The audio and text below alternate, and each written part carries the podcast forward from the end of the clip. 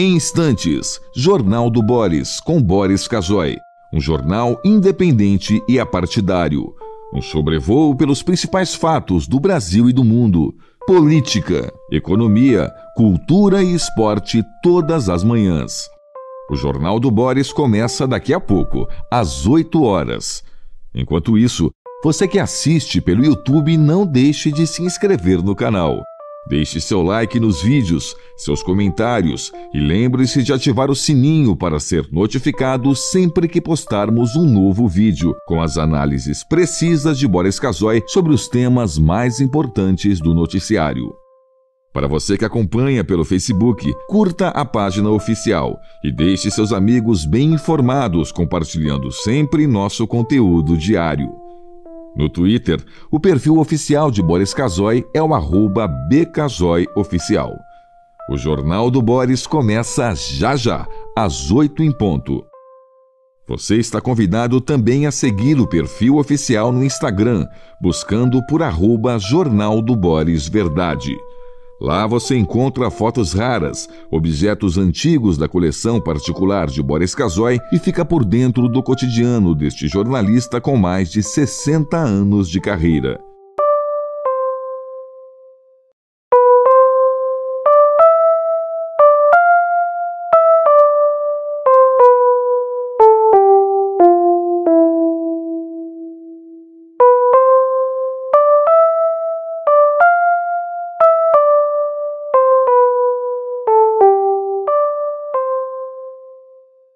Instantes, Jornal do Boris, com Boris Casoy. Um jornal independente e apartidário. Um sobrevoo pelos principais fatos do Brasil e do mundo. Política, economia, cultura e esporte todas as manhãs.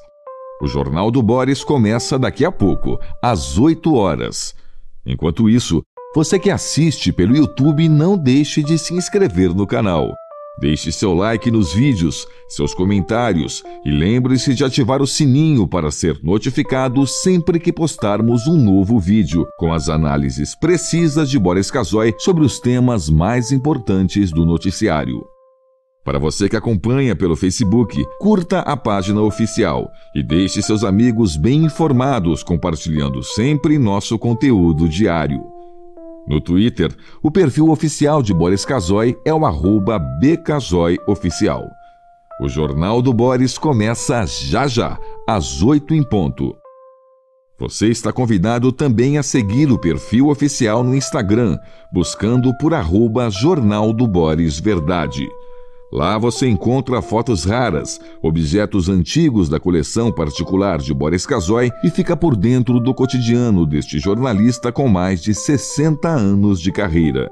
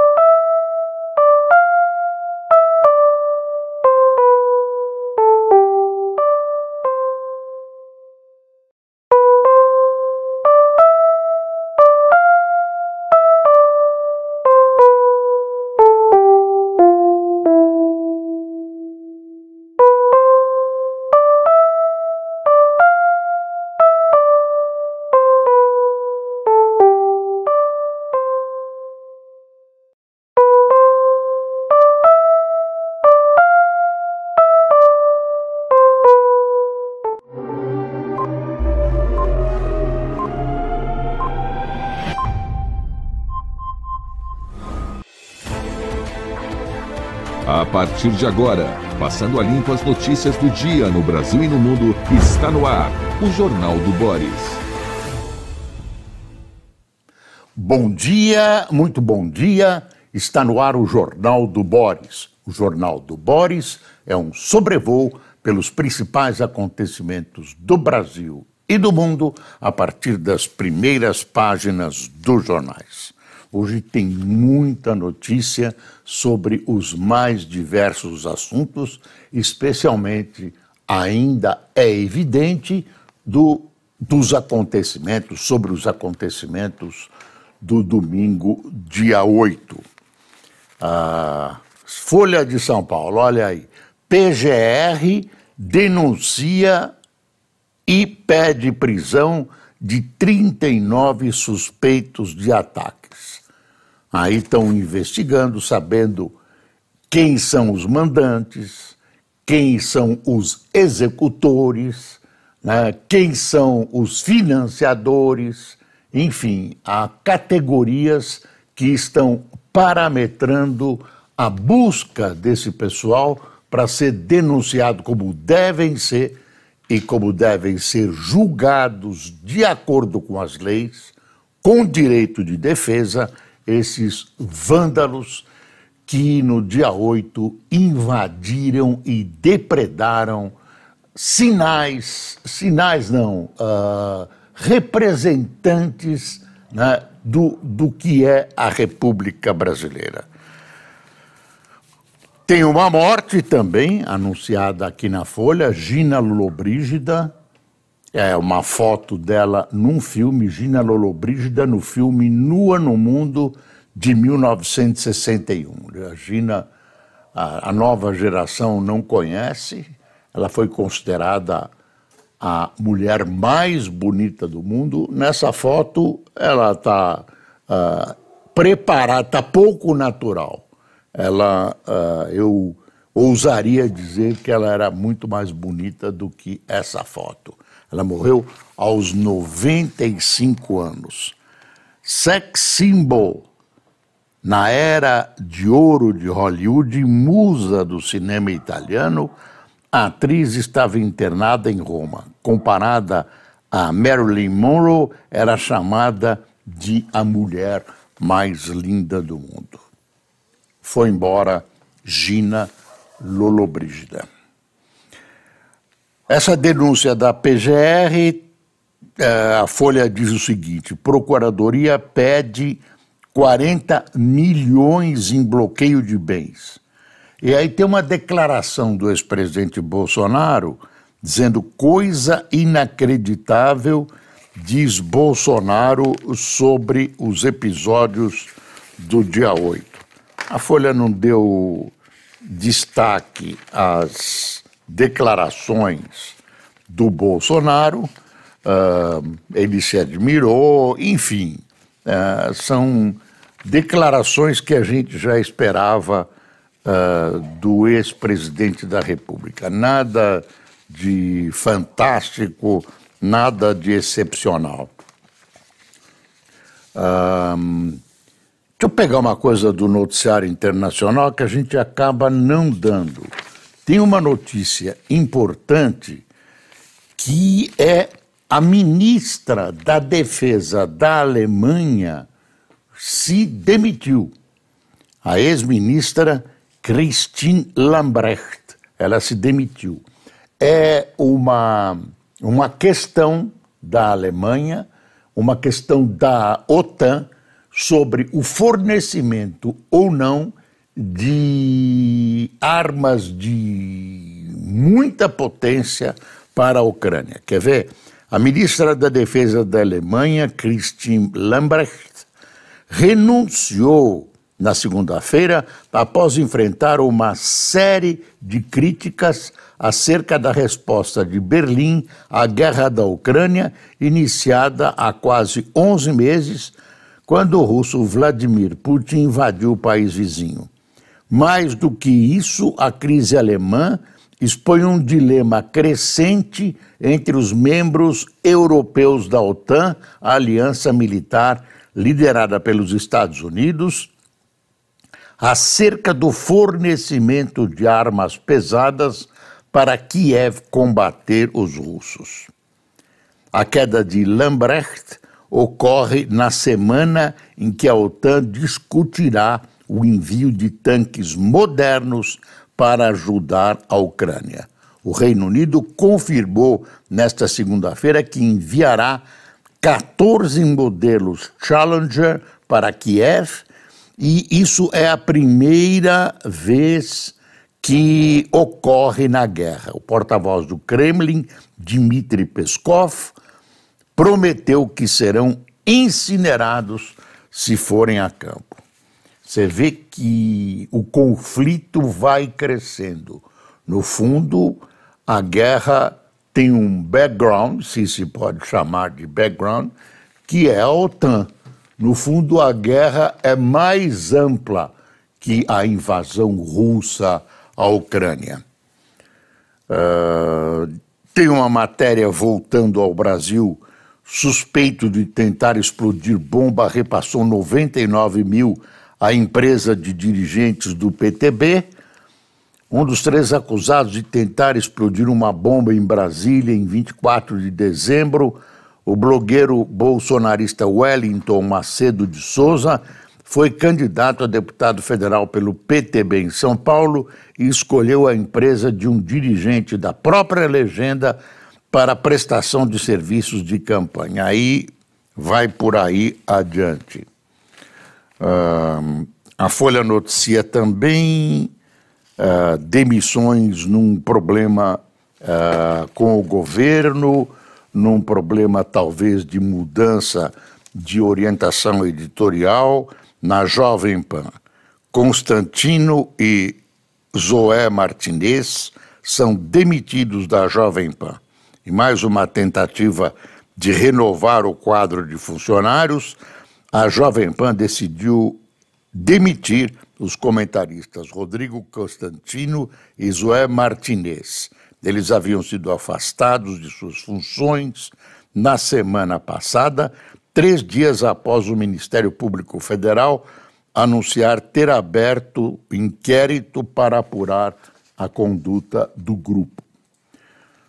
Outra notícia internacional: Rússia completa ogiva nuclear do torpedo do juízo final. Pelo menos a Rússia diz ter completado as primeiras ogivas nucleares para serem instaladas no Poseidon, apelidado de torpedo do juízo final, uma das armas invencíveis anunciadas por Vladimir Putin. Estamos bem encaminhados com essas armas. A Itália prendeu o chefe da Cosa Nostra, uh, o mafioso Matteo Messina Denaro, uh, que estava sendo procurado há 30 anos. Uh, enfim, uh, Nepal encontrou as caixas pretas daquele avião que caiu e no Peru continua a crise né, que foi deslanchada, que começou lá com o presidente tentando dar um golpe, etc, etc. Ele está preso e as manifestações são contra a vice-presidente que assumiu saúde, que assumiu a, o, a, o governo. Uh, Assembleia, olha aí, Assembleia aprova a destituição de Josué Gomes da presidência da Fiesp. É uma briga feia na Fiesp. Uh, Paulo Scaff, que ficou 18 anos no poder na Fiesp, ah, é acusado de, de alguma maneira, comandar esse grupo de entidades que destituiu ontem Josué Gomes da presidência da Fiesp. Ele é acusado de ser pró-Lula, de ter assinado um, um, aquele, a, a, aquela lista, né, aquela lista de assinaturas uh, pró-democracia, que é considerado um documento lulista, enfim, e ele uh, é filho do, do então vice-presidente uh, do presidente Lula, né, uh, que já falecido, e Josué Gomes da Silva, que teve aprovada a destituição do comando da Fiesp. Ele diz, Josué, que vai recorrer que há irregularidades nessa, nessa sessão, nessa, que houve irregularidades nessa sessão que o afastou, uh, enfim, está segue, né, prossegue a crise na Fiesp, a entidade representativa, a Federação Representativa da Indústria Paulista. Uh, Lá em Davos, teve uma entrevista, uma, algumas palavras do ministro Fernando Haddad, ministro da Fazenda, e também uma entrevista da ministra Marina Silva. Está aqui. Em Davos, olha, isso é importante. Haddad diz que governo não vai reonerar IPI. Em Davos, para o Fórum Econômico Mundial, Fernando Haddad, da Fazenda, disse que o governo não vai revogar a redução do IPI, um aceno à indústria. Informam as repórteres Luciana Coelho e Eliane Trindade. Segundo o ministro, o plano é votar a reforma tributária ainda no primeiro semestre. Olha, o governo tem um modelo uh, traçado uh, por Bernard Api, dizem que é um modelo interessante, bom e moderno. Agora, uma reforma tributária envolve interesses, envolve embates, né?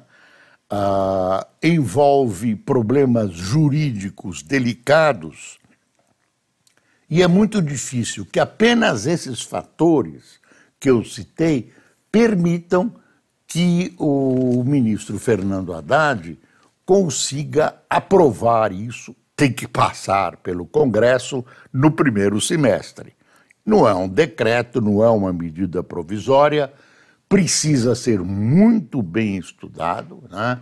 vai passar por um Congresso uh, supostamente hostil, um Congresso uh, onde o presidente o governo não têm uma unanimidade tão fácil como ele teve uh, no Lula 1 e 2, esse 3 está mais difícil, o Congresso ainda, o novo Congresso ainda vai tomar posse, mas todo esse quadro dificulta uma reforma uh, tributária em primeiro turno. Você vê que a reforma tributária se ouve falar dela há anos e anos e anos, e ela não sai. Não é porque não querem fazer, é porque ela é muito difícil. A partir do início, ela é, é um conflito distributivo, na, na verdade. Quem paga o quê, quem ganha e quem perde. Uh, não é fácil uh, resolver tudo isso. A legislação brasileira está superada, é uma legislação cruel, porque, na verdade, ela acaba gravando, ela acaba recaindo sobre os mais pobres, acaba recaindo sobre a produção, e a tentativa é adaptar, é fazer a, a, um espelho de uh, uh, reformas tributárias que foram feitas na Europa, que estão em plena vigência uh, e que têm características muito diferentes da nossa injusta legislação tributária. Então, vamos aguardar, a gente torce para que dê certo, mas é muito, muito, é muito otimismo imaginar que o governo consiga apresentar, que vá para discussão no Congresso, que não se dê embates, não se dê ideias, não se dê emendas, não se dê modificações e que tudo no primeiro semestre acaba uh, desembocando no novo sistema tributário. Uh, eu acho que é, o governo tem que dizer que é otimista, que dá para fazer. Mas realmente é muito difícil, muito, quase impossível. A palavra impossível não existe, né? de repente aparece um milagre aí, mas não dá para acreditar. Tem uma entrevista com a Simone Tebet, na primeira página da Folha diz: temos de corrigir a miopia orçamentária de curto prazo. A ministra do Planejamento diz que é preciso ter projeção de orçamento de médio prazo. não dá para pensar o país como se os problemas fossem anuais.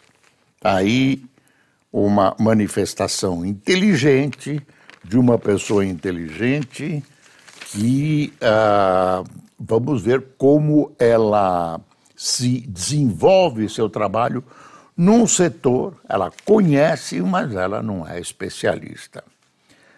Tem um, uma, uma, um comentário uh, também de caráter internacional, mas é bom a gente ver.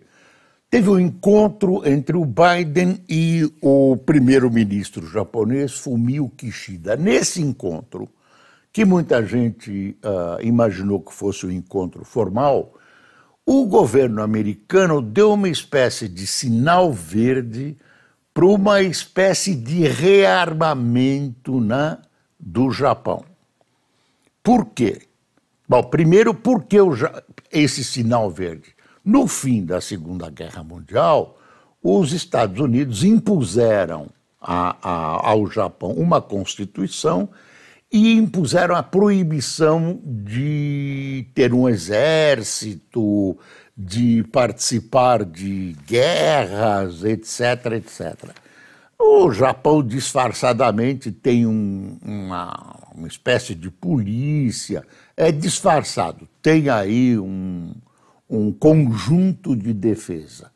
Mas uh, tem restrições para a fabricação de material bélico, etc., etc. Como os Estados Unidos, Japão também, estão olhando para o perigo, para o que eles chamam de perigo chinês.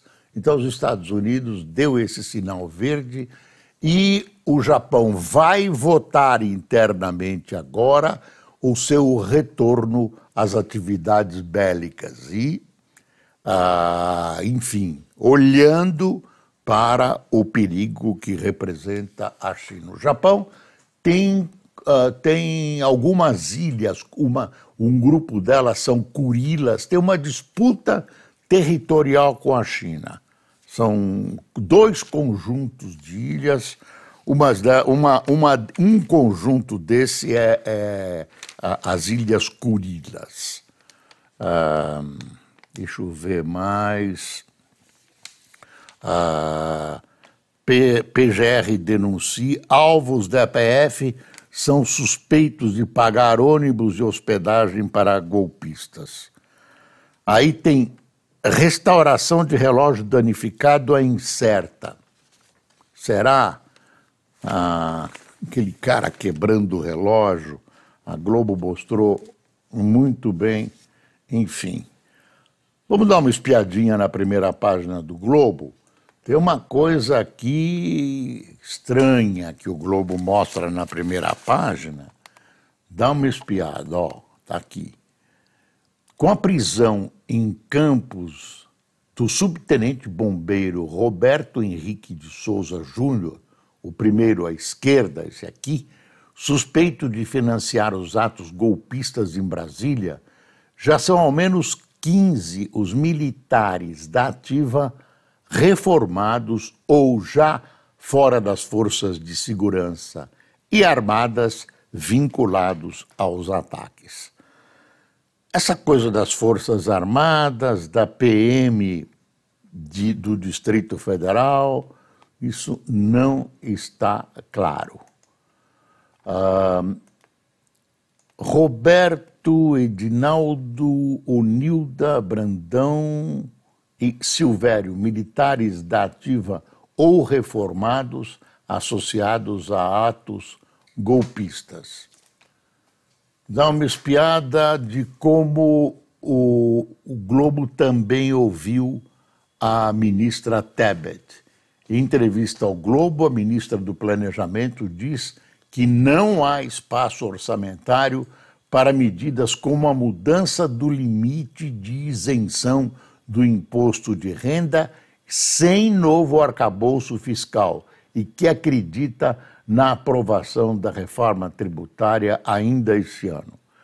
Ela já não fala em, em primeiro semestre. Fernando, o Fernando Haddad fala em primeiro semestre. Ah, deixa eu ver. Aqui tem o rolo que foi, digamos, essa volta do verão ao Rio de Janeiro, com praias cheias em plena segunda-feira. Isso aqui é segunda-feira. será que esse pessoal não trabalha? Ah, deve ser em outro horário, o pessoal que trabalha à noite. Enfim, deu as caras do Rio, verão. Com ele voltaram também as mazelas típicas da estação. No domingo, parte da orla ficou intransitável, dando afluxo de, dado o afluxo de ônibus, dado o afluxo de veículos. Ônibus foram depredados e houve um show não autorizado no recreio. Olha que bonitinho. O Rio, então, voltou na segunda-feira ao seu normal. Dá uma espiada aqui na charge, na charge do Chico Caruso. Estamos juntos, os dois em Davos. A Marina e o Fernando Haddad são os representantes brasileiros em Davos. Estamos muito bem representados. A Marina deu uma um, participou de um papo, de uma sessão interessantíssima, colocou muito bem a posição brasileira, né, dizendo que as coisas vão mudar, que a posição brasileira agora é outra, vai haver preservação, vai haver combate ao desmatamento, enfim. Uh, ela é craque, por isso ela tem a oposição de muita gente, ela, tem, ela é vista como uma radical defensora do meio ambiente e, claro, quem quer, especialmente quem quer se aproveitar do desmatamento e desmatar, não gosta das políticas apresentadas por Marina Silva. Tem problemas com ela, inclusive dentro do PT.